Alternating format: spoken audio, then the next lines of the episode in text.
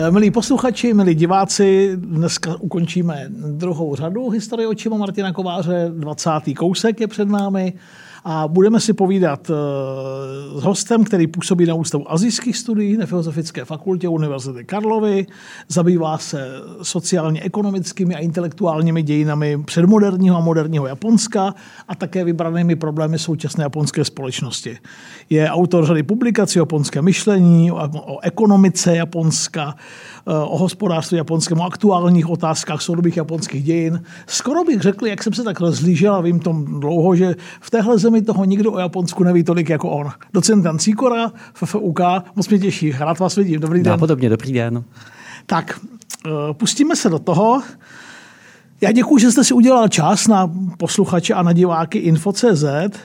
Budeme si dneska povídat o zrození moderního Japonska. Třeba to dovedeme, uvidíme, jak nám to vyjde všechno s časem až k současnému Japonsku. Uh, na začátek, co je to předmoderní Japonsko, tedy období, které, pokud tomu dobře rozumím, skončilo někde na počátku druhé poloviny 19. století. Jaké to staré Japonsko bylo, jaké charakteristické rysy, můžu to tak říct, měla tamní společnost? E, to, co se označuje jako předmoderní Japonsko, tak tradiční japonská historiografie eh, stotožňuje s obdobím vlády tokugavských šogunů. To znamená, je to období někdy od počátku 17. do druhé poloviny 19. století. To jsou ty eh, hrady. To jsou ty hrany. Za kterými jezdí eh, turisté. Tak většinou to, co my dneska stotožňujeme s klasickým Japonskem, co si většina lidí představí, když se řekne tradiční Japonsko, tak to je produkt právě této doby. Protože to skutečně klasické Japonsko-hejanské doby nějakého 8., 9., 10. století. O tom nikdo to, nic neví. O tom vlastně nikdo nic neví a ani dneska není tak přítomné eh, v té současnosti. Eh, tahle doba, to znamená doba těch 250 let, je charakteristická především pacifikací eh, a eh, stabilizací politického, ekonomického, sociálního, společenského systému. Protože Japonsko se od poloviny 15. v podstatě do konce 16. století 150 let zmítalo ve vnitřních válkách, rozbrojích, jednotlivá knížata válčila proti sobě a právě rod Tokugawa dokončil, završil sjednocovací proces a na počátku 17 století tedy eh, vybudoval, založil eh, novou, nový eh, novou vlastně vládu, které se říká tedy šogunátní vláda nebo tokugavský šogunát ta společnost eh, tím úžasně získala.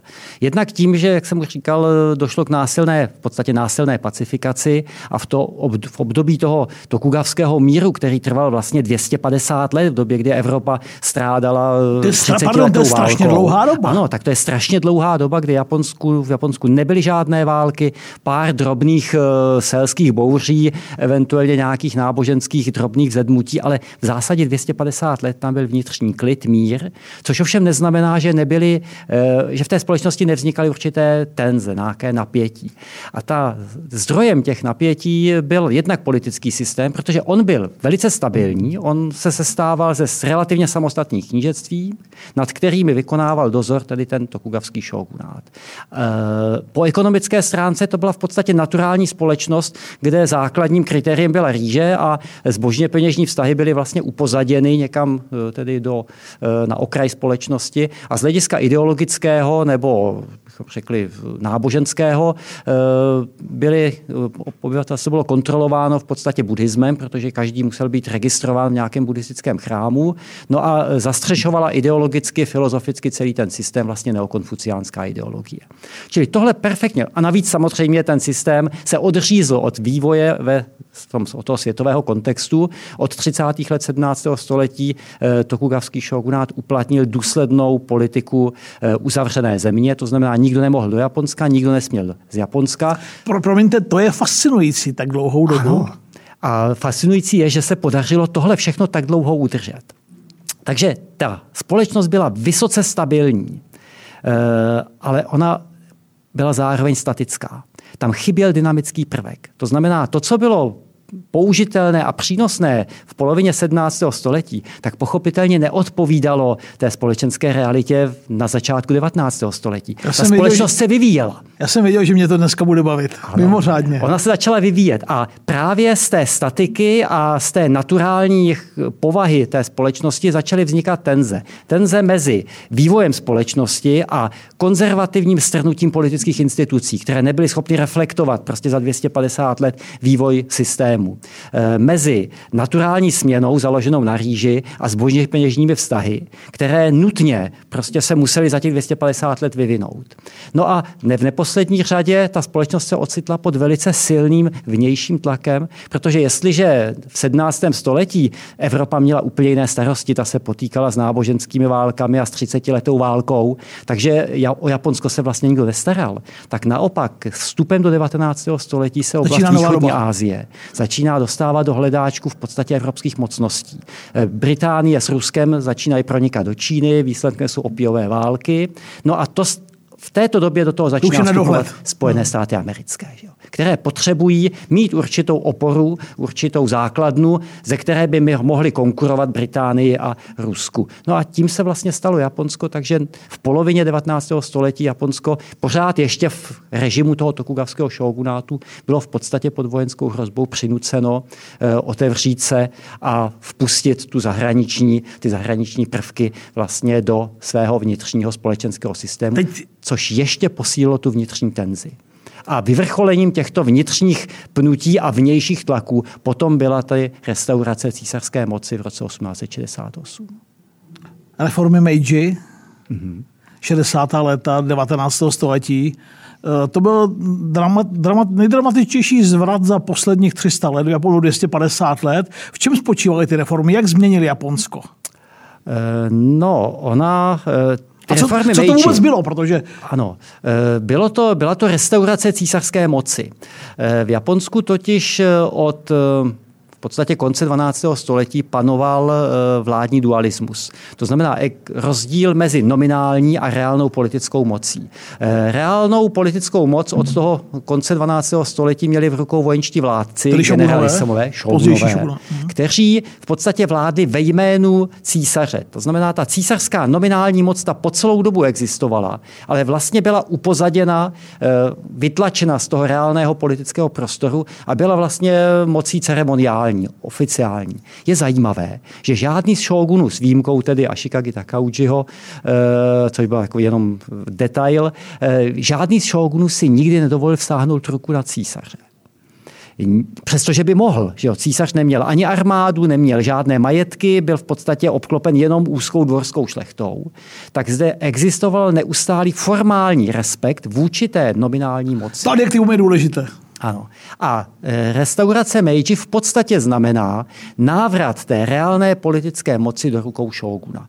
E, do, pardon, do rukou, do rukou císaře. císaře. To znamená odstranění e, té vlády vojenské šlechty a návrat vlastně k k spojení té nominální a reálné moci opět do jedné osoby. Kde k tomu ten císař vzal sílu, když mm, jste říkal, neměl v rukou reálnou moc? Uh, on sám uh, tento proces vlastně neinicioval a ani ho uh, vlastně nerealizoval.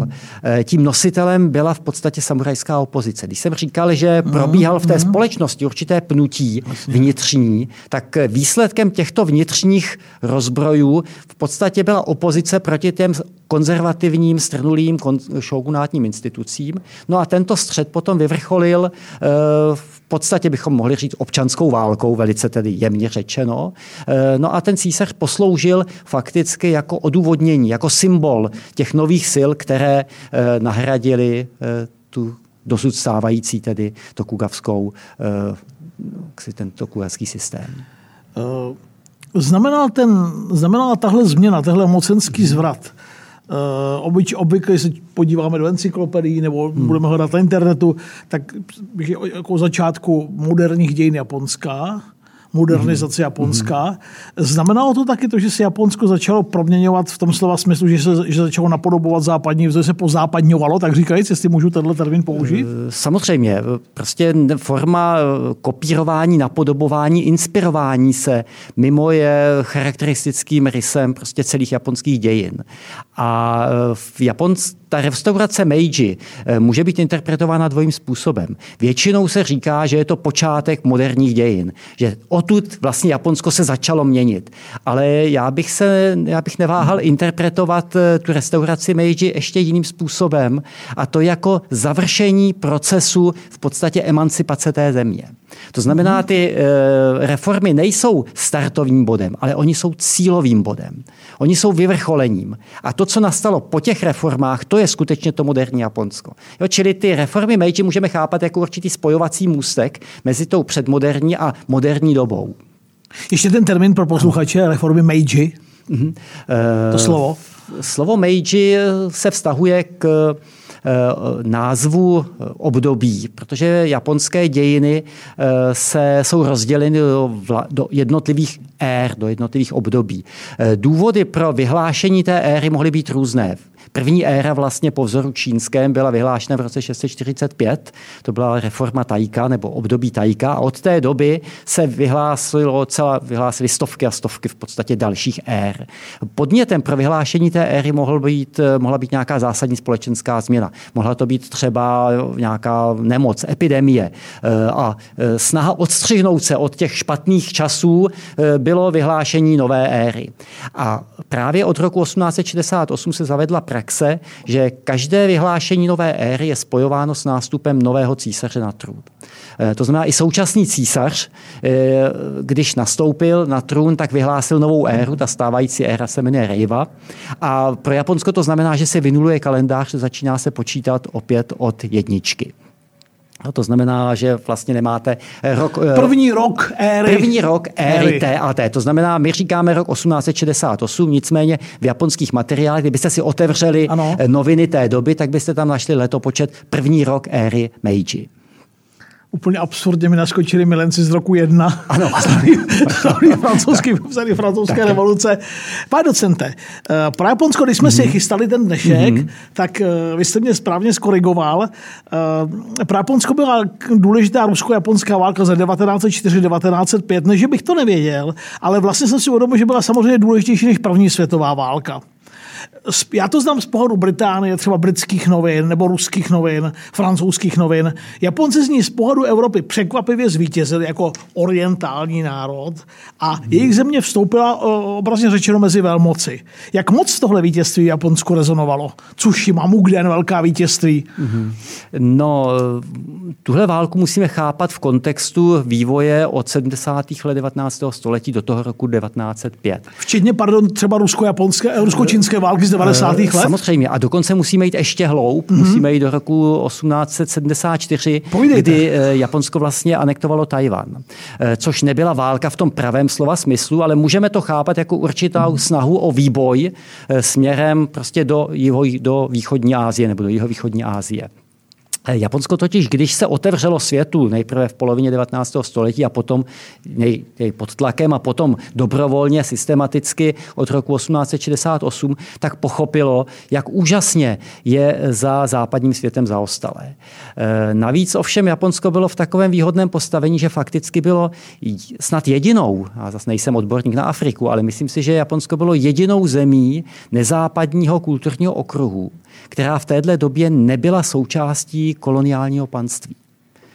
Když se podíváme do Ázie, když se podíváme do Afriky, tak větší či menší míra závislosti těchto zemí na nějakých evropských e, mocnostech. A kde k tomu nedojde, tak teď začíná ta rvačka o Afriku, jak tomu říkali Britové, že jo? To jsou, no, je, to, ano, je to tak. Jo, čili Japonsko je to, tak. Je... to rozdělení těch posledních bílých míst, rozebrání těch posledních kousků té Afriky, to zase je moje diplomka blahé paměti, ano. německá, eh, jak si, eh, německá koloniální hmm. politika v Bismarckova císařství. Hm? Což bylo něco podobného jako Japonci, když se snažili také také obsadit ty úplně poslední bílá místa někde v jeho východní Asii. No a Japonsko si velice záhy, nebo tvůrci, mužové Meiji, si uvědomili, že pokud e, nemají se ocitnout v pozici jako Čína, třeba v polokoloniálním postavení po opiových válkách, tak musí velice rychle a velice efektivně převzít západní model modernizace Čili musí se srovnat eh, s, se Západem ekonomicky, politicky, eh, kulturně, eh, filozoficky, intelektuálně, ale zároveň musí převzít tedy tu agresivní politiku. To znamená, musí si okamžitě začít expanzi. budovat, ano, musí si začít kolem sebe budovat v podstatě takovou tu nárazníkovou zónu. Sféru vlivu. Mhm. Sféru vlivu.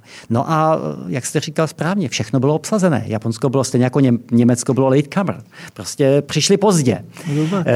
No a ten první pokus eh, byl velice záhy. V tom roce 1868 se nám mění, Japonsko je pořád, mění se nám systém vlády, Japonsko je pořád ještě slabé, eh, takže si nemůže troufnout na něco, o co má zájem zbytek světa, velké mocnosti. No a Tajvan v té době byl víceméně volný.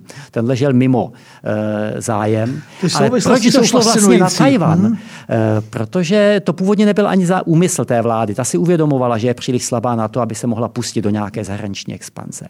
Nicméně v Japonsku v té době existovala poměrně silná nespokojenost eh, bývalých samurajů, kteří sice se přeměnili v byrokraty, ale přece jenom přišli o své bojové tradice, přišli o své zdroje příjmů a v době, kdy Japonsko vyslalo na cestu kolem světa takovou první misi, která měla představit Japonsko a navázat diplomatické vztahy, což bylo Iwakurovo poselstvo. To bylo poselství, no, poselstvo v jehož čele stál eh, princ Iwakura. Eh, a s ním odjeli v podstatě na cestu kolem světa téměř všichni, všichni političtí představitelé. No a právě ta samurajská opozice nebo samurajská no, představitelé těch nespokojených samurajů využili eh, ten, tuto absenci Té nepřítomnosti. těch nepřítomnost, tu nepřítomnost těch hlavních politických figur a chytli se myšlenky, která v Japonsku rezonovala od středověku. E, okupujme Koreu protože to je ta nejbližší, jak si pro nás vždycky o to se pokusil Hideyoshi na konci 16. století, zbytečně marně. No a e, tohle bylo velice delikátní, protože Korea byla velice citlivým místem, střetem zájmu eh, minimálně Číny a Ruska, ale potažmo i Velké Británie.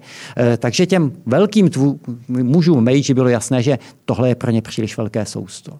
Nicméně vrátili se urychleně zpátky a aby odvětrali, aby vypustili ten, tu páru z toho papiňáku nespokojenosti, tak v podstatě odvedli tu samurajskou opozici směrem na Tajvan.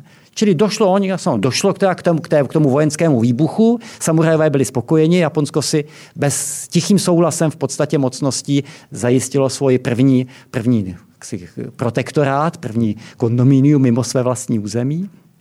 No a mohlo se připravovat na ten první zásadní konflikt, a to, bylo, to byla tedy japonsko-čínská válka v roce 1894-95, což byl první pokus vlastně si otestovat, kam až jsou mocnosti ochotny pustit Japonsko, protože tam v podstatě nešlo ani tak o, o Čínu. Tam šlo podstatou toho konfliktu byla míra eh, vlivu na Koreu protože Korea byla tradičně považována za v podstatě čínskou, čínskou provinci nebo čínskou sféru vlivu. Že? A to, že Japonsko si tady obhájilo tedy své argumenty a své pozice, to bylo velice důležité pro ten další vývoj, protože značná část těch původních nároků, jako obsazení e, Liaotungského poloostrova, nakonec eh, muselo Japonsko vzdát že? pod tlakem trojintervence, zejména ze strany tedy Ruska a, a, a Francie, e, tak jak si Japonci tohle vzdali, ale ustoupili. Ale jim bylo jasné, že prostě tudy cesta vede.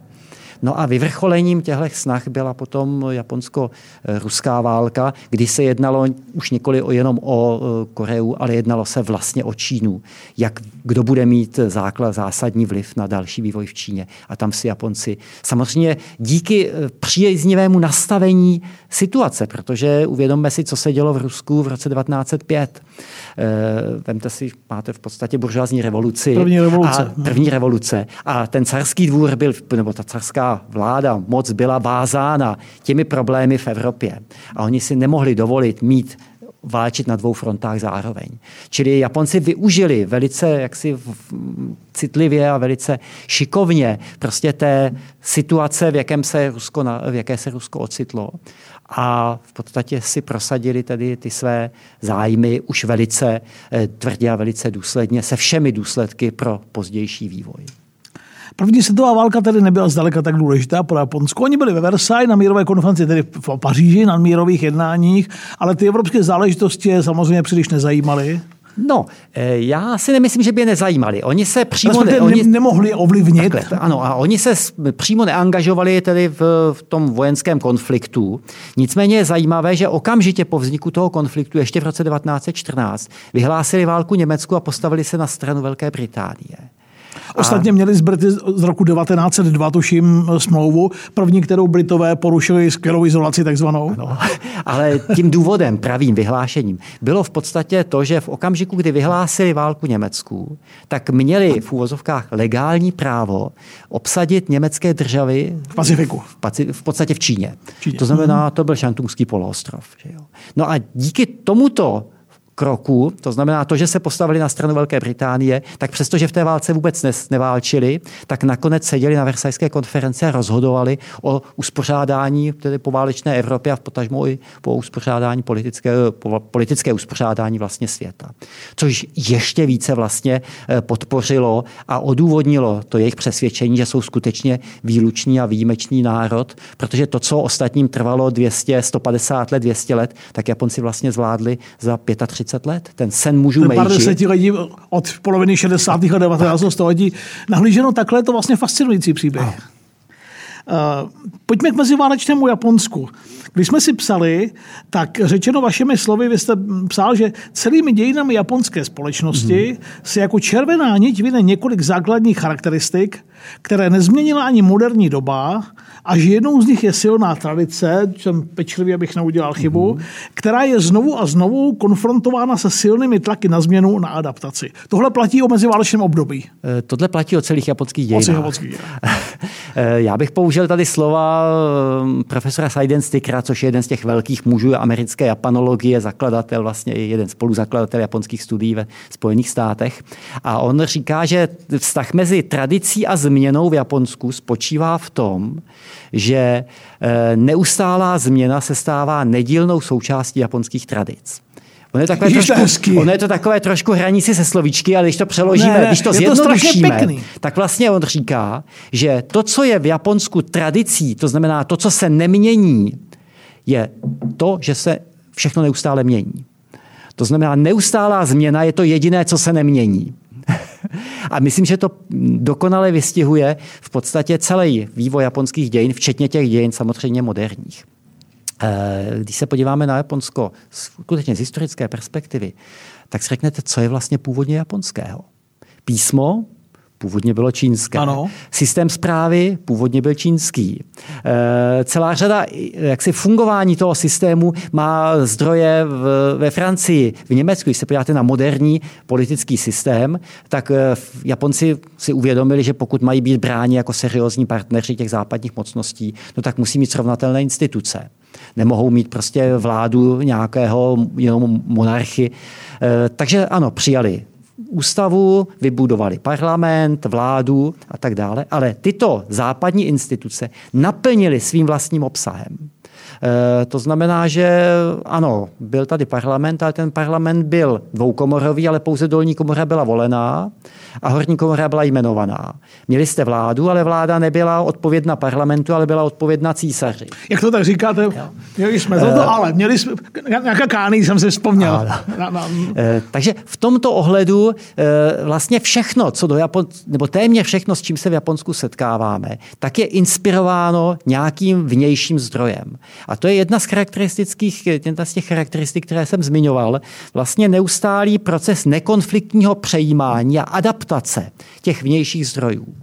Eh, když ovšem přijmete nějaký vnější zdroj a adaptujete ho, tak ho musíte dát do kontextu těch stávajících zdrojů. Většinou v naší západní kultuře, když přijde něco nového, tak většinou se likviduje to staré. Prostě pálíte knihy, boříte e, staré modly a chrámy. E, v Japonsku to znamenalo, že se jenom přidal další prvek už do existujícího korpusu vlastně těch stávajících prvků. To znamená, je tady velic, veliká míra koexistence. E, vedle sebe koexistují koexistují zdánlivě eh, protichůdné myšlenky a protichůdné instituce. Já bych vám to uvedl na osobním příkladu. Eh, já jsem ekonom původním vzděláním. A v Japonsku jsem studoval čtyři roky a studoval jsem ekonomii. A když jsem začal, prostě přišel na první přednášku která, z předmětu, která, který se jmenoval eh, Základní ekonomické teorie, tak odchován tedy tady jaksi marxistickou politickou ekonomií, eh, tak jsem si říkal, co se dovím zajímavého eh, z co se vlastně tedy učí japonští ekonomové jako základní ekonomickou teorii? No a přišel na první hodinu pan profesor Nagano, stařičký, už skoro 70-letý veterán, s knihou pod, pod rukou, protože tehdy ještě prezentace nebyly na začátku těch 90. let, těž ty přednášky byly čtené. Čas otevřel, nezdralých. Otevřel knihu a začal číst. Kapitola první, výroba zboží pomocí zboží. To byl originální Marx. A my jsme čtyři semestry četli všechny díly kapitálu, v japonštině tedy, eh, a teprve když jsme absolvovali tohle, což znamená, to byla základní ekonomická teorie, tak se přešlo na klasiku, na Smise, Ricarda, eh, na neoklasiku, Marshalla, že jo, supply side economics a tak dále. Ale to, co v Japonsku bylo považováno za uh, základ? základ, byl originální marxismus. A když jsem se pak s kolegy o tom bavil, říkal jsem, no jasně, prostě třeba nějaká provinční. Nikoli. Tokijská univerzita, ekonomická fakulta, základní ekonomická teorie je marxismus. To znamená, všichni kapitáni japonského průmyslu, všichni si bankéři, si tím všichni prošli. jsou absolventi v podstatě marxistické politické ekonomie. A teď si řeknete, dobře, a jak tohle jde dohromady? No, jde to dohromady tak, že pro ně není problém koexistence nějaké základní teorie, která je ale teorií, analýzou systému a nikoho by nenapadlo v tomto duchu formovat a organizovat chod japonského hospodářství. To byla jenom, to byla jenom ukázka toho, že vlastně v Japonsku vedle sebe dokážou existovat zdánlivě protichůdné prostě myšlenky a zdánlivě protichůdné proudy. Nemluvě o, eh, o náboženství. No a posledním rysem, který je charakteristický, že v okamžiku, kdy máte tedy v koexistenci těch různých proudů, tak musíte mít i toleranci. To znamená, musíte být vůči sobě tolerantní. A abyste tohle všechno byl schopen realizovat, tak potřebujete čas. Musíte mít čas na to, abyste zapracoval, nekonfliktně spojil, koexistoval, toleroval. No a... Pardon, já si vzpomínám na vaši fascinující habilitační přednášku, kde jste mluvil o tom, o, o čase. To bylo ano. o čase tenkrát. Jo? Jo. Co znamená pro Japonce teď a, a mm-hmm. tyhle věci. Te, teď mi to naska, teď jsme blízko, no. ne? Ta, ta...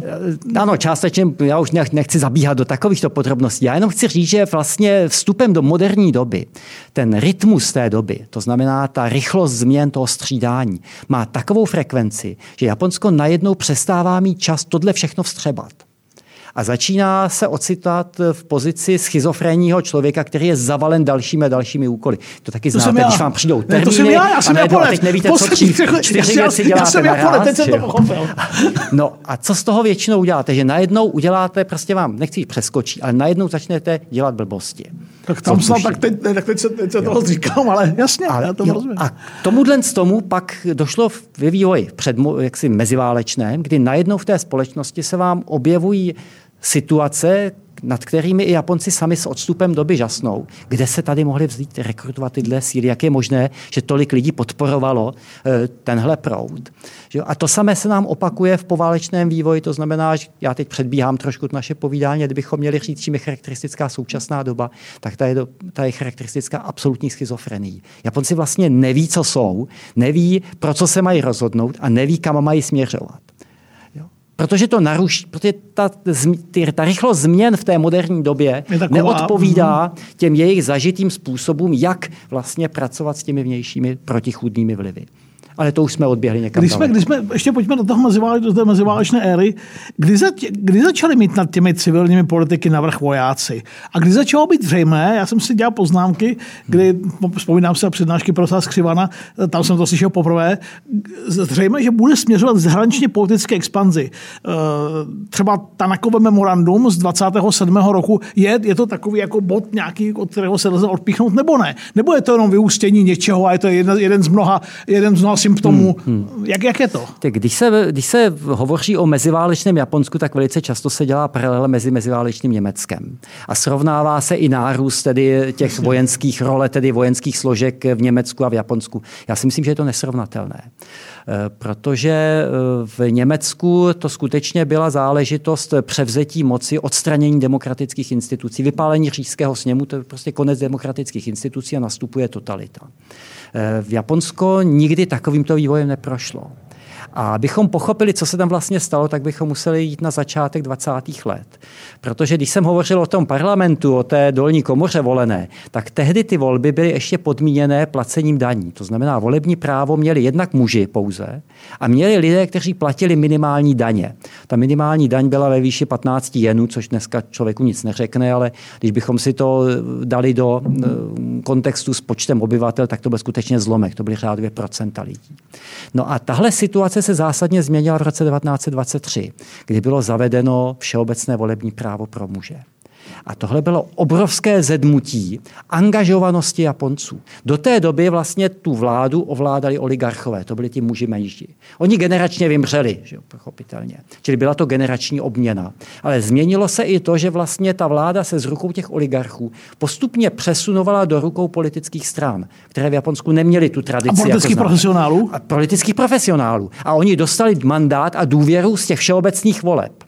Čili Japonsko v této době, to znamená v polovině 20. Eh, let, také o tomto období se hovoří jako o demokracii Taisho. To, to, tomu období, to je to, které následovalo po období Meiji, eh, je stotožňováno tedy s vládou císaře Taisho a říká se mu období Taisho. A najdete běžně odkaz demokracie Taisho. To je tohle, to je tahle doba, první polovina 20. let.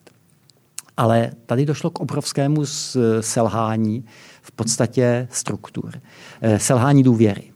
Protože ty politické strany, které měly ten mandát a mohly začít tedy tu Japonsko měnit, tak místo toho, aby směřovali k nějakému, nějaké společenské změně, tak se začaly mezi sebou hádat opozice, o peníze, o úplatky Takhle a tak jsem dále. si to četl, ta 20. a 30. hlavně 20. A léta. Eh, výsledkem kdy na konci 20. let se k tomu ještě přidali důsledky velké hospodářské krize, výsledkem v podstatě byl společenský chaos. A teď si představte, že do toho společenského chaosu přijde armáda a řekne, podívejte se. A tohle jako stabilizační je, faktor? Ano, a tohle je důsledek té demokratické cochcárny. Tady takhle to, má, to vypadá. Tady, to máte. tady takhle vypadá společnost, když si každý může říkat a volit, co chce. Jo? Čili tady je potřeba opět vrátit tu společnost do nějakého řádu. A to dokážeme my. Jo? No a ti lidé v podstatě zatleskali a řekli, ano, tak, tak to udělejte. Ale tak jako Shogun nikdy nesvrhnul moc císaře, tak také ta vojenská vláda nebo ti vojenští představitelé nikdy neodstranili ty demokratické instituce. To znamená, po celou dobu války fungoval parlament, fungovala vláda, konaly se volby v posledním roce ale 1941. O, oni to přímo neřídili, ale v podstatě usměrňovali Aha. E, ten politický proces tak, aby to bylo v souladu vlastně s těmi vojensky expanzivními zámy, jaksi úmysly. Ale nebyla to vojenská diktatura. To je základní rozdíl e, od Německa. Takže i po válce bylo možno vlastně ustanovit nepřímou okupaci. To znamená navázat na fungování těch demokratických institucí institucí. A nebylo zapotřebí jít takovou cestou, jako tomu bylo v Německu, kdy skutečně ta země byla rozparcelovaná na okupační zóny a nás ten další vývoj prostě zná. Já budu muset víc číst, já se budu muset víc vzdělávat. Hmm. Uh, viděno z téhle perspektivy, jak o tom mluvíte, byl ten konflikt se Spojenými státy, ta expanze, mm, bylo to nevyhnutelné? Co myslíte? Muselo, v úvozovkách, ale vy, jak se rozumíte mi, muselo k tomu dojít? Já si myslím, že v daném eh, okamžiku ano. Eh, jednak proto, že mm, pochopitelně můžete říct, ano, lidé, mm, populace byla, odpustím to slovo, zblblá vlastně tou vojenskou rétorikou a ideologicky zpracována, zmasírována. Ano, ale ono to do jisté míry mělo své oprávnění, protože Japonci tím, jak vyhráli, jak, se, jak postoupili do, těch, do toho klubu těch světových mocností. Ostatně si, vyhráli rusko-japonskou válku, byli na straně vítězů první světové válce. Přesně tak. Čili ono pro sebe důvěru národa, to je tak, injekce pořádná. Ano, ale teď si vemte, že když přišlo na jednání tedy toho vybraného klubu mocností, tak ty Japonci se neustále cítili upozaděni. Washingtonská konference roku 1920-21, tak eh, tam odešli, eh, ona řešila prostě otázku těžkotonážních eh, vojenských a poměru bytelných lodí. Hmm. A tam v podstatě Japonci odešli s dost tedy špatným poměrem. Tady jejich původní očekávání byla odmítnuta. Když se vezmete londýnskou konferenci 1930, tam to bylo rozšířeno hmm. ještě na lehké křižníky nebo prostě na lehká, na lehká plavidla. Opět ten poměr byl v neprospěch Japonska. Eh, čili tohle, když potom vysvětlíte národu, řekněte si, podívejte se, ale oni s námi pořád jednají. Navzdory jako s nějakými, těm vítězstvím navzdory, navzdory tomu, že jsme moderní společnost, že jo, daleko modernější, eh, Tokiu 20. let se říkalo, že je to Berlín východu, protože tam skutečně kvetla, kvetlo umění, všechno možné a přesto pořád na Japonce bylo pohlíženo jako na nějaké tedy žluté, tamhle od někud z východu. Čili do jisté míry pro tohle e, ty vojenské kruhy získaly i zcela přirozenou spontánní podporu z řad obyvatel. A druhým faktorem byla skutečnost, že eh, v Japonsku v této době existovaly dvě taková křídla v, té politické, v tom politickém životě. Jedno bylo silně pro americké a pro britské. A to druhé bylo vlastně pro německé a proti tedy americké. No a když se vezmete třeba Yoshidu Shigerua, což byl poválečný vlastně premiér a tvůrce poválečného Japonska, tak on byl vlastně po válce už v důchodu. A to jeho hlavní těžiště bylo v meziválečné době. On patřil, on byl hlavní, jeden z těch hlavních reprezentantů té britsko-americké kliky. Eh, a on například eh, měl být jmenován velvyslancem ve Spojených státech amerických a odmítl tohle jmenování v roce 1932 na protest proti okupaci Manžuska. Čili i v tom vnitřním politickém životě v Japonsku existovala velice silná opozice proti takovémuto směřování toho Japonska. Eh, ty hlasy, které varovaly před eh, vlastně konfliktem se Spojenými státy, byly dokonce i uvnitř armády. Zejména vojenské námořnictvo byly, to byly lidé velice realisticky uvažující, kteří věděli, že prostě na tu Ameriku to Japonsko dlouhodobě Že se to nedá nemá, vyhrát. Že se to nedá vyhrát. Ale bohužel prostě ta celková atmosféra a také vliv pozemní armády, protože tam bylo těžiště, kvantumská armáda v Číně. Jo, tak to námořnictvo, přestože Japonsko je námořní velmoc, tak v, těch, v tom poměru toho rozhodování eh, prostě to, to pozemní vojsko mělo, mělo návrh. Jo. Čili bych zase zpátky té vaší otázce. Myslím si, že při daném rozložení politických sil, vojenských sil a při té celkové atmosféře v tom národě ta válka byla nevyhnutelná. Když, jsme, když jste říkal, že, že vlastně si i někteří Japonci uvědomovali i z vojenských kruh, že se to nedá vyhrát. Já mám o to patřil mezi ně třeba. Jak je to? Jaká byla jeho role při směřování Japonska On do to války. takhle přímo, přímo to neformuloval, ale myslím si, že on patřil vlastně k těm eh, umírněným Já jsem si to tak, já, tak jsem si to, já, co to, to si pamatuju, jak on, jsem se chystal, tak jsem si to četl. On v podstatě byl voják jo, a zůstal vojákem vždycky, čili nemůžeme od něj čekat, že by vlastně popřel svůj vlastní identitu vojáka, ale byl voják realista. To znamená, že dokázal zhodnotit e, situaci a v okamžiku, kdy řekne, tohle se nedá vyhrát, tak se do toho nebudeme pouštět. Jo. Ale pochopitelně ten jeho hlas, on to vlastně takhle nemohl ani formálně. Ale v té společenské atmosféře navzdory těm racionálním hlasům prostě šlo se do války. Přesně tak. Uh, ta válka skončila katastrofou pro Japonsko, hm, těžkou porážkou, nemohlo to být jinak. Japonsko se v 45. roce ocitlo, jsem si napsal v jakémsi pomyslném bodu nula. Hmm. Co znamenala ta porážka pro, pro následný tokijský proces, proces s, s válečnými hmm. zločinci a jak to, jak to vnímali běžní Japonci? Eh, já si myslím, že ten eh, tokijský proces sám o sobě tak velkou roli nesehrál. To nebylo něco, co by zásadním způsobem ovlivnilo. Ještě ten... s dovolením, no. jak důležité bylo, že císař nakonec nestanul před soudem? Hmm. Uh, já si ještě, pardon, ještě ano. jinak. Kdyby byl býval stanul před soudem, mohlo Japonsko po válce vypadat jinak? Eh, já, si myslím, takhle, já si myslím, že ne Japonsko dlouhodobě po válce, hmm. ale rozhodně by vypadalo jinak eh, v době okupace protože ta porážka japonská ve válce eh, vlastně způsobila jednak obrovský materiální rozvrat. Eh, Japonsko mělo v podstatě zničenou infrastrukturu, přestože se na jeho území téměř nebojovalo. Eh, tak vlastně od roku... spojenecko bombardování, americké bombardování. Tak, když vezmete v březnový nálet na Tokio zápalnými bombami, před v té době to Tokio bylo z větší části dřevěné, tak během těch dvou nocí, kdy to město hořelo, tak tam uhořelo 150 tisíc lidí, civilistů. Že jo? Když se hovoří o požáru, mm, bombardování Drážďan a, a jaksi lidských obětech. Eh, to bylo nic proti tomu, co prostě si prožilo ne, Tohle je fascinující, že se mluví o Hirošimě, o Nagasaki, o Drážďanech a právě Ale třeba nálety na Tokio. Eh, Tokio, Osaka, že jo, Osaka, hmm. což bylo velký, to byl velký, eh, velký ekonomický základ Japonska, střed, eh, také byla systematicky bombardována. Že jo, a největší část prostě těch následků nesly, neslo, neslo civilní obyvatelstvo. Že jo, takže v 45. roce Japonsko se ocitlo na 30% své, své předválečné úrovně, to znamená materiální 你 zabezpečit, bychom vzali průmysl, infrastrukturu dopravní, tak v podstatě mělo pouze 30% kapacit své, svého předváleč, své předválečné úrovně. Čili byl to naprostý, eh, naprostý materiální rozvrat. Eh, dále byly spochybněny všechny hodnoty, které Japonci vyznávali.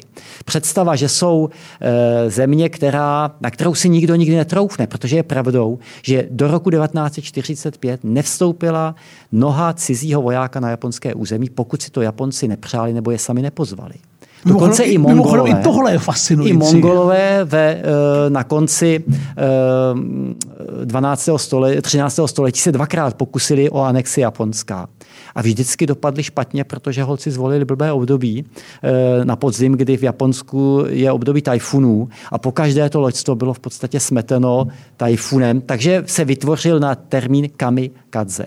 Kami je vítr, kadze, eh, kami jsou božstva, kadze je vítr. Čili něco jako vítr seslaný od božstev. Čili... To jsou ty ostrovní státy. Ostatně pokud do Británie je to podobné. 1066, Vilém dobyvatel, a pak vlastně až Vilém třetí Oraňský, ale to byla, to byla taková jako kontinentální, těžko říct, protože manželka byla Stuartovna, ti Stuartovští, ti Stuartovští aristokrati je pozvali.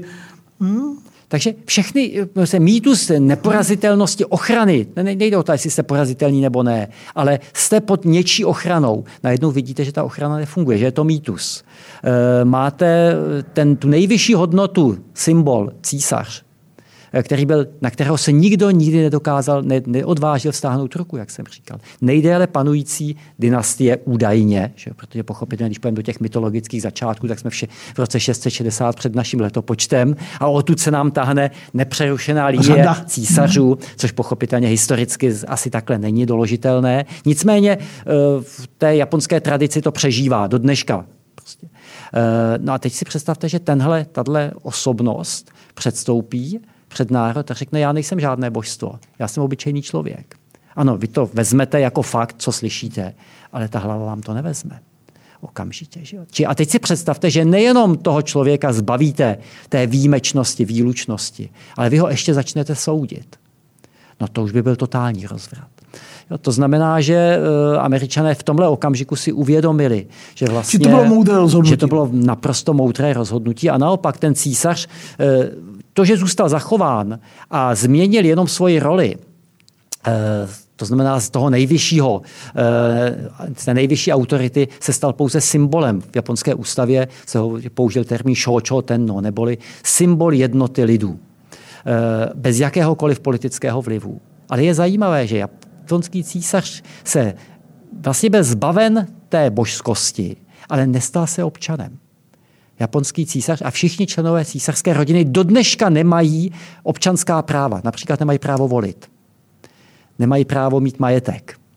Nemají právo o ničem rozhodovat.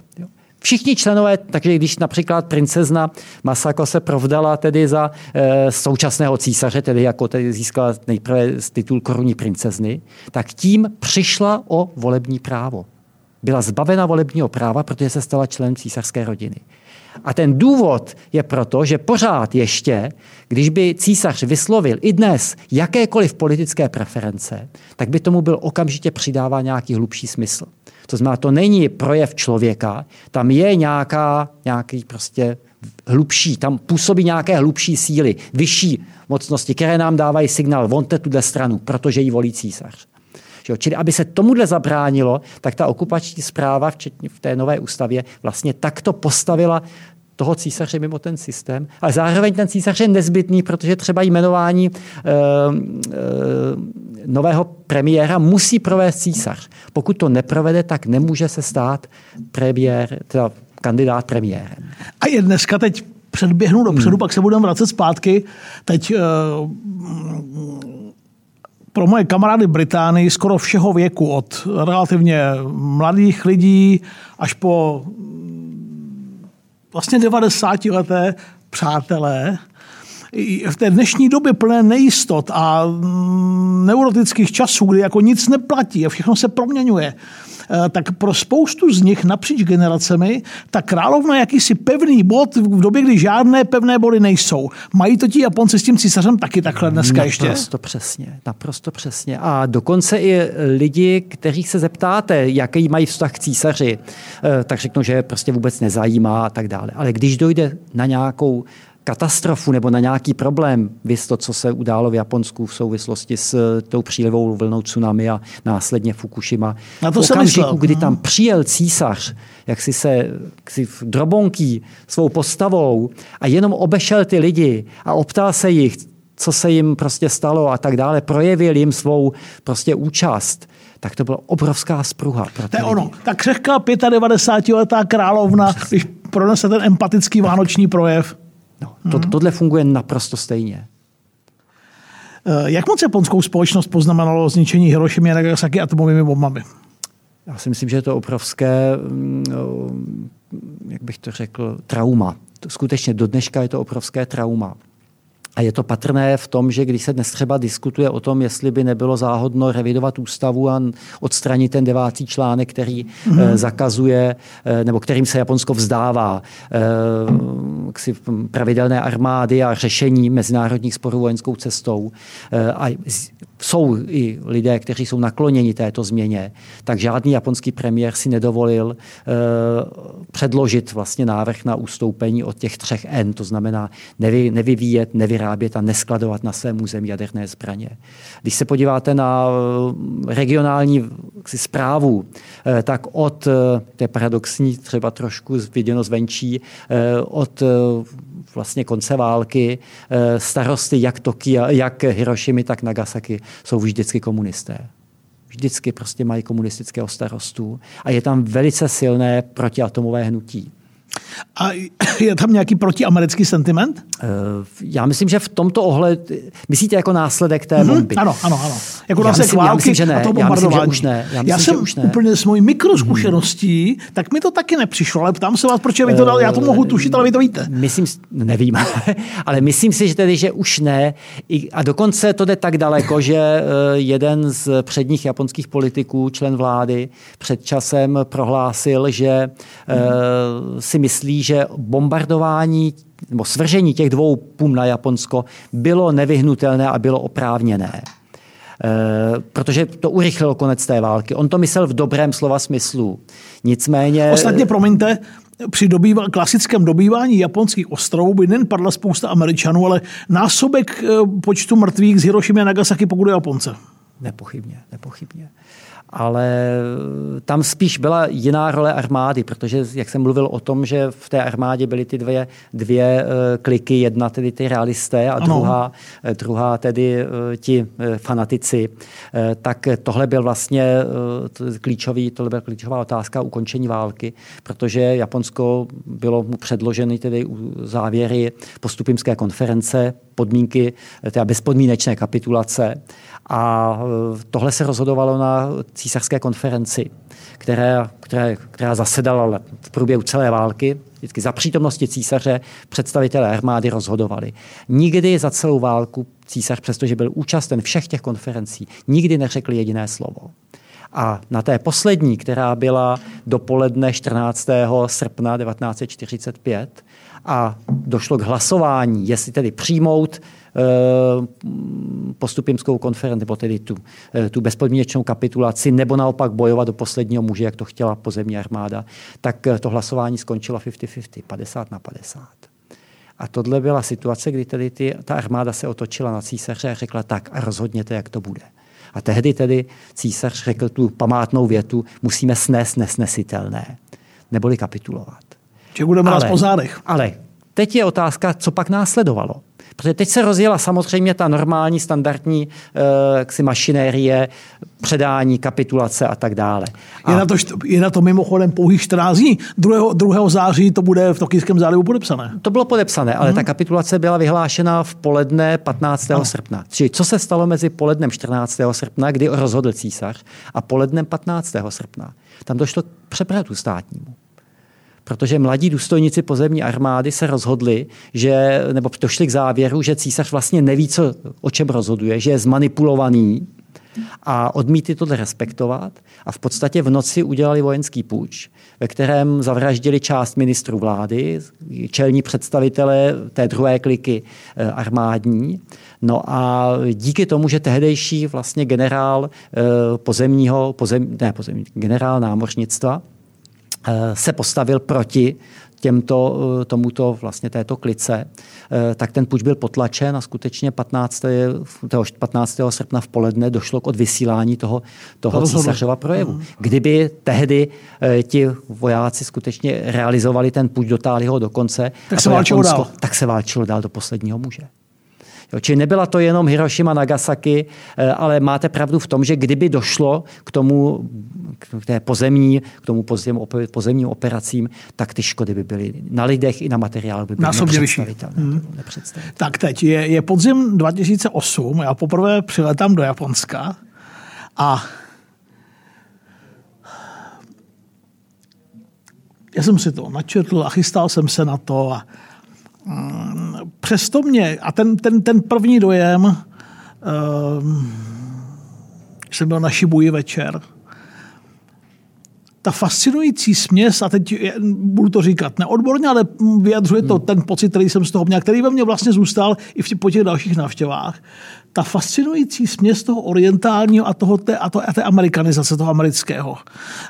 Takhle to ti američani během těch šesti let okupace 45 až 51 mysleli, že to budou amerikanizovat, nebo to byl mimoděk, k tomu došlo mimoděk, a nebo to přišlo až později?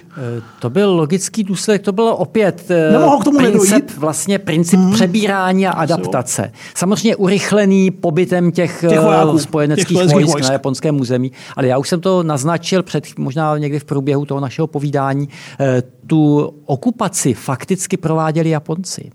Ta okupační zpráva byla nepřímá.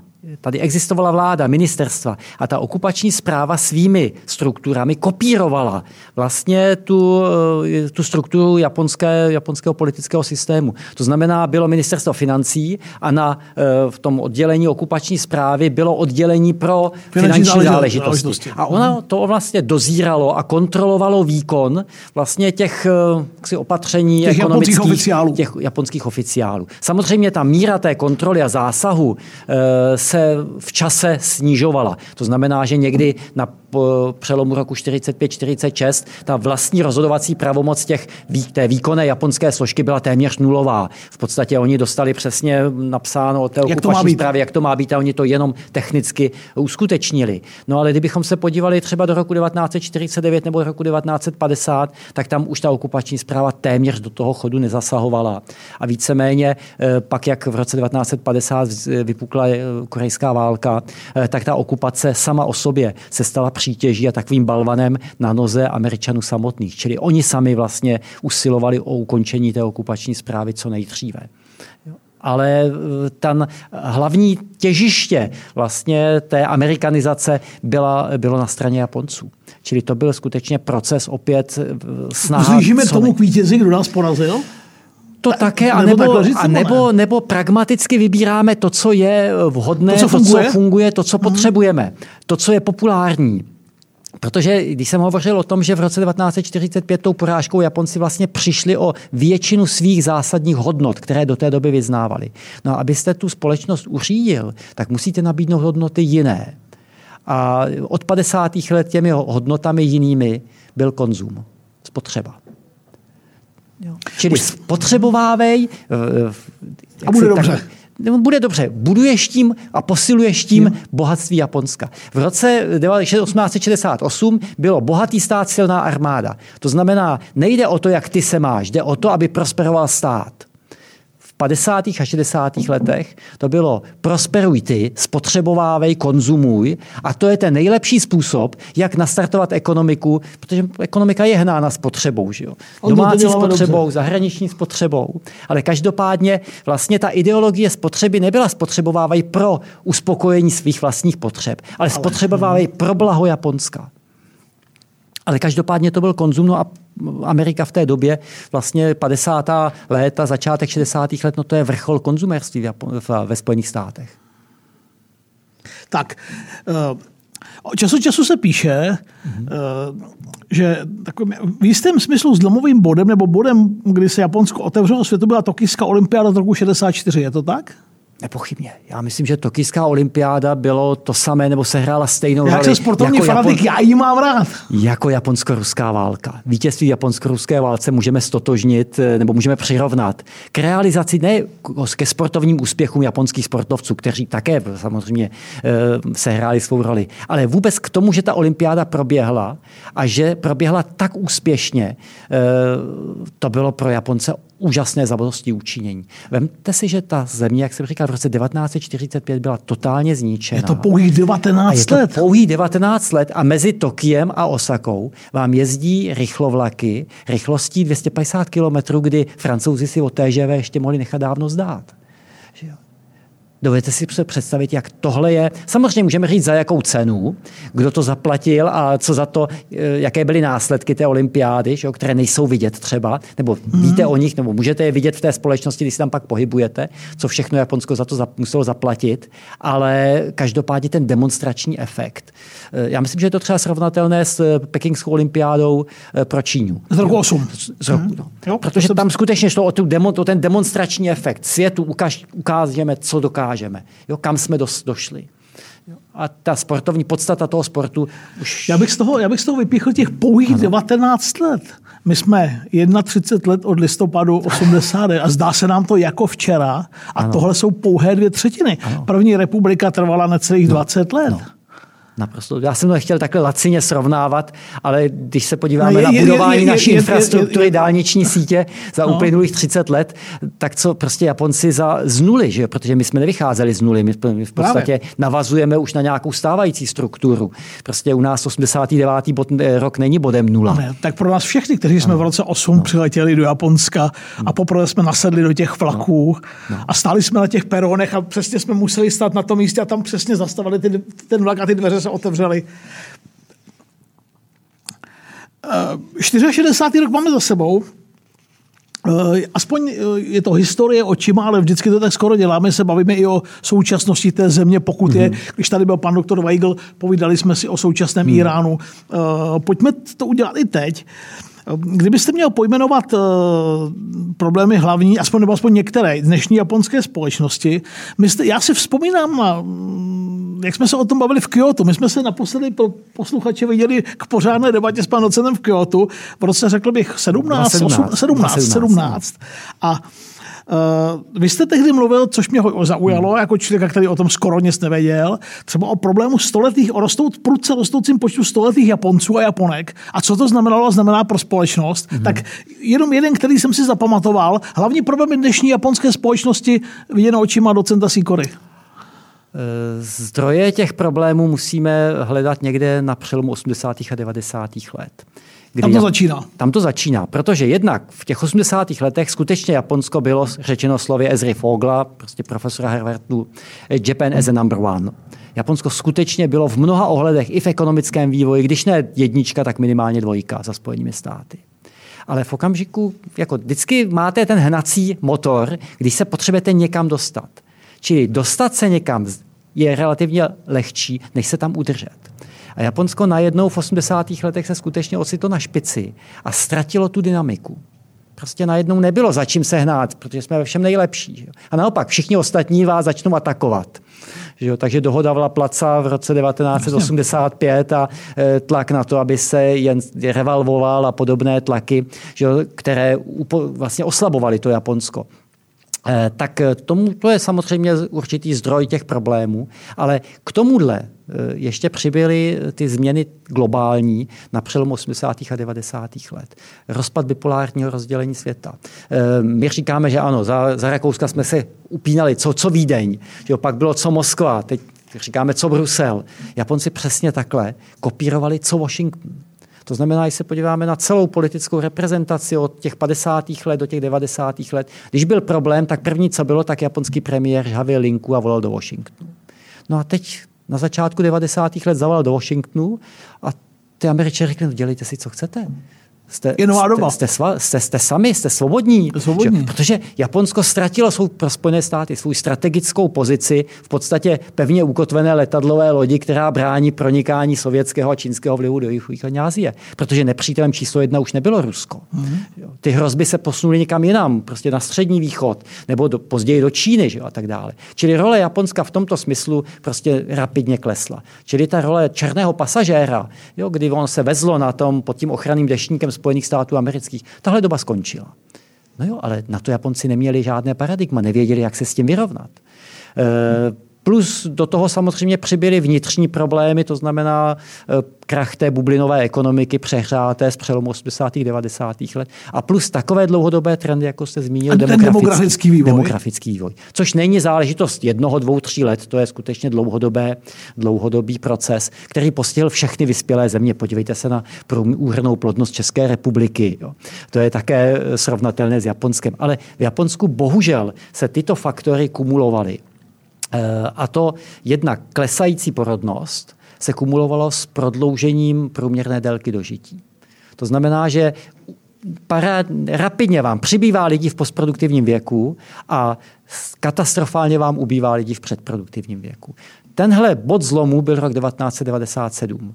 To bylo poprvé, kdy podíl lidí v postproduktivním věku převýšil podíl lidí v předproduktivním věku. To znamená, poprvé v japonských dějinách těch starých bylo víc než těch mladých. A teď už se od toho roku 1997 se ty nůžky už jenom jen se to, jen se to, jenom se to zvyšuje, jenom se to zhoršuje. Že jo? Takže dnes je podíl lidí eh, na 60 let eh, téměř 30% do roku 19, 2050, což je zanedlouho, za chviličku. Eh, se to odhaduje, že to překročí 40 A co s tím? Co s tím? Řešit japonská vláda, nebo má představu, že by to měla nějak řešit, něco s tím dělat? No, jakými způsoby to můžete řešit? Podpora porodnosti, třeba nějaké programy nebo něco takového. Je, je, je, nebo to je pod, no, ale... pod hranicí rozlišitelnosti takovéhle číslo? Takhle, můžete to samozřejmě, můžete podporovat porodnost, můžete vyplácet uh, přídavky na děti. Je otázka, jestli tyhle ekonomické stimuly donutí uh, k, řekněme, změně chování mladou hmm. generaci. Uh, Když budete mít jedno dítě a dostanete víc na druhé dítě, pořídit se si druhé, třetí, čtvrté, těžko. Že jo.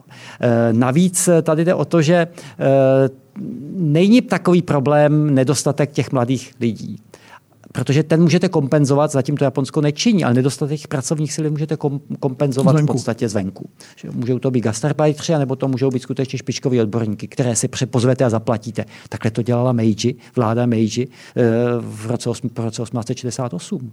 Zvala si odborníky, nevychovávala si vlastní. Ale eh, co je problém? Co s těmi starými? Budete mít uh, věk 80 a pak povinná eutanázie? Nebo jakým způsobem budete řešit? A když jste zmínil uh, ty, ty, stoleté. ty stoleté, tak v Japonsku ta dynamika je úžasná. Ta dynamika je úžasná, protože v roce 2020 prolomil počet lidí starších 100 let hranici 80 tisíc. Což už je slušné. Kolik je Japonců dneska? 100 milionů? 126 milionů. 126 milionů. Jo. Víc jak 80 tisíc je starších 100 let. A tenhle, tahle hranice se neustále zvyšuje. 126 milionů Japonců. Můj zážitek, ptal se nás Japonec mocný angličtiny, odkud jsme. A my jsme říkali, že z České republiky, tak mu světlo v očích znal Československo a ptal se nás, kolik nás je. Asi říkal 10 milionů. A on se rozlobil, skutečně se vážně rozlobil a říkal, to, myslím, že z něj děláme legraci, ho zesměšňujeme, říkal, to není možné. Říkám, jak, že to není možné? A říkal, only Tokyo, 30 million no. people. No. It's impossible, country, 10 million. No. Jo, jo, jo. Tokio, když dáte dohromady s, s Yokohamou, což je v podstatě jedna, jedna aglomerace. aglomerace, tam vůbec nepoznáte, že jste vyjeli z jednoho města, to, jste tam byl, že tam má dohromady 35 milionů v těch dvou městech, vlastně v tom jednom jediném městě bychom řekli. Ale takhle, eh, samozřejmě ve oblasti východní Asie tohle není, nebo jeho východní Asie tohle není výjimkou. Že když bychom šli do Indie nebo do Číny, tak takovéhle koncentrace najdeme. Že Japonsko má výhodu v tom, že je ekonomicky bohaté a sociálně stabilní. To znamená, že tahle koncentrace obyvatel nepůsobuje bezprostředně žádné zásadní problémy tedy ve fungování toho systému. Ale je otázka to, té společnosti, ale otázka je, co bude dál. A existují samozřejmě takové futuristické výhledy, eh, jako existuje od Tsujiho kniha eh, Konec stříbrného věku, je přeložena i do češtiny, eh, kde je to samozřejmě v roli science fiction takové, že vlastně v Japonsku existuje, že bude zaveden systém, kdy po určitém, v určitém věku, 70 let, tam je zmíněno, prostě v dané čtvrti dostanou ti důchodci dostanou zbraně a budou se muset navzájem zlikvidovat, protože pouze jeden může vždycky z té soutěže přežít. Jo, já vím, že je to drsné. Ne, je úplně, to... úplně vzdáleně mi to připomíná Shohei Imamu Ratočil příběh o Narajamě, bádu o Narajamě. Ale, ano, ale tam to bylo podmíněno ekonomickými, tak, ekonomickým tak, nedostatkem. Tak, že? To znamená, tak. ta komunita si nemohla naskočilo... dovolit živit všechny, to znamená ty neproduktivní, zdánlivě neproduktivní, ty lidé, lidi v postproduktivním věku, prostě se tedy odkládali někam. Když to tady ta společnost dostatečně zatím bohatá je, ale otázka je prostě, jaký bude vývoj do budoucna. Já když jsem už mluvil o svých dojmech z Japonska, tak ještě jeden, který byl pro mě jako strašně silný v tom roce 8, bylo 9 večer, přijel jsem na Šibu na tu obrovskou křižovatku hmm. a všechna ta okna v těch mrakodrapech svítila, nevím, jestli všichni pracovali, asi ano. A vykročil jsem takový jako kuleťák jedním směrem a zaměřil jsem do špatného proudu a ten mě odnesl několik set, no, desítek, možná stovku metrů úplně opačným směrem, tak tam jsem jako si tu... No, si tu jo, musíte plavat s proudem. No. Tam, a tam jsem to netrefil. Tam jsem to netrefil ten správného proudu. To, byl, no. to byl pro mě... Uh, teď už jsme, máme za sebou hodně už času, tak uh, jak japonskou společnost ovlivnila koronavirová krize? Abychom byli fakt aktuální. Uh, Takhle, na, na jednu stranu je třeba říct, že ten průběh té krize není tak eh, katastrofální, není tak strašný ve srovnání s Evropou. Eh, pro Japonce samozřejmě úžasný, úžasný, byl úžasná tragédie, eh, když měli, já nevím, prostě za měsíc umrtí 100 lidí. Že tady prostě umírali tisíce a tam bylo prostě za, a stovka za týden, byl malér. Stovka byl malér. Že jo. Navíc eh, celá řada těch opatření, které my vnímáme jako obtěžující, roušky, mytí si rukou a podobně, to bylo nedílnou součástí prostě života japonské společnosti i v době před koronavirem. Vzpomínám vzpomínám si na svůj, jako kluk, někdy hmm. na počátku 70. let, maminka mi kupovala časopis Ohníček hmm. a na myslím, to bylo v roce 72 jeden z prvních textů, který mě si fascinuje. Tokio se dusi, lapá po dechu a, a dusí ano, se. Jo. A tam Takhle v těch 70. letech tomu tak skutečně bylo. Že? Ta míra znečištění ovzduší byla úžasná. Ale tehdy pomohla vlastně energetická krize. Hmm. Protože Japonci, jako, to je zase, já nechci to mechanicky srovnávat s dnešní dobou, ale my pořád řešíme otázku energií a jak zaplatíme ty energie. Neslyšel jsem příliš, že by se ty invest, peníze investovaly do uh, úspory energií. To znamená ne jak stavět další elektrárnu a kde najít další zdroj energie, ale udělejme tu společnost, nastavme ji tak, aby ta další energie nebyla potřeba. A tohle se stalo vlastně v Japonsku jednak v době té energetické krize a třeba po Fukushimě. Když si vezmete, že mhm, tam váha jaderné energetiky eh, je vlastně Japonsko je třetí nejvysp, nej, nejsilnější energetickou eh, zemí světa. Na prvním místě Spojené státy, pak Francie a třetí je, co do počtu provozovaných jaderných bloků, je Japonsko. A tohle všechno najednou odstavili. To znamená, bez okamžitě bez jakékoliv výjimky. Všechny energetické bloky se zastavily. To byl úžasný propad vlastně té energetické bilance. No a Japonci udělali to, že přešli na energetické energeticky úsporný život. To znamená, jdete v knihovně třeba, když můžu, na univerzitě a jdu do zadní části knihovny, kde prostě jdu něco hledat do regálu, ta celá knihovna je temná. A vy jdete tím regálem a dvě, deset metrů před vámi se rozsvicí žárovky a, a tři metry za vámi se zasínají. To znamená, vy stojíte v prostředku regálu, kolem vás je krásně světlo, vy vidíte kolem sebe, co chcete si najít, vpředu i vzadu je tma. Jo. Jo, takže eh, myslím si, že tohle je rouška v, ve správném kontextu, ale obecně prostě ta koncentrace lidí a třeba šíření kapenkových nákaz v době prostě zimní, v zimním období vedla k tomu, že běžně v zimě, když jste nastoupil do autobusu, řidič autobusu okamžitě měl roušku. V Japonsku na univerzitě, když prostě jste, vám teče z nosu a jdete přednášet, no tak by žádného učitele nenapadlo jít přednášet bez roušky, protože tím, že bez koronaviru, že prostě šíříte jenom prostě tu nákazu. E, to, že u každého výtahu dávno před koronavirem e, máte e, prostě sprej na dezinfekci rukou, to bylo naprosto normální. Čili v tomto ohledu se ten každodenní život vlastně v Japonsku vůbec nezměnil. Já jsem byl přednášet v Japonsku v roce 2000, no předtím, než vznikl, než vypukla koronavirová krize. Zrovna tam byl ten, tam byl ten problém s tou zámořskou lodí, která kotvila v Yokohamě. Takže já jsem pak odjel zpátky do Prahy a den na to vlastně se zavřely hranice a, a už bych se nevrátil. Že jo. Ale přesto, Mimochodem, že... my jsme se taky skoro nevrátili, mm-hmm. protože v tom roce 8, protože krachoval. Alitalia, ano, tak... a, my jsme byli, a my jsme nastoupili do posledního letadla, které z Japonska odletělo. Jo. Takže mm, myslím si, obet, zpátky k vaší otázce.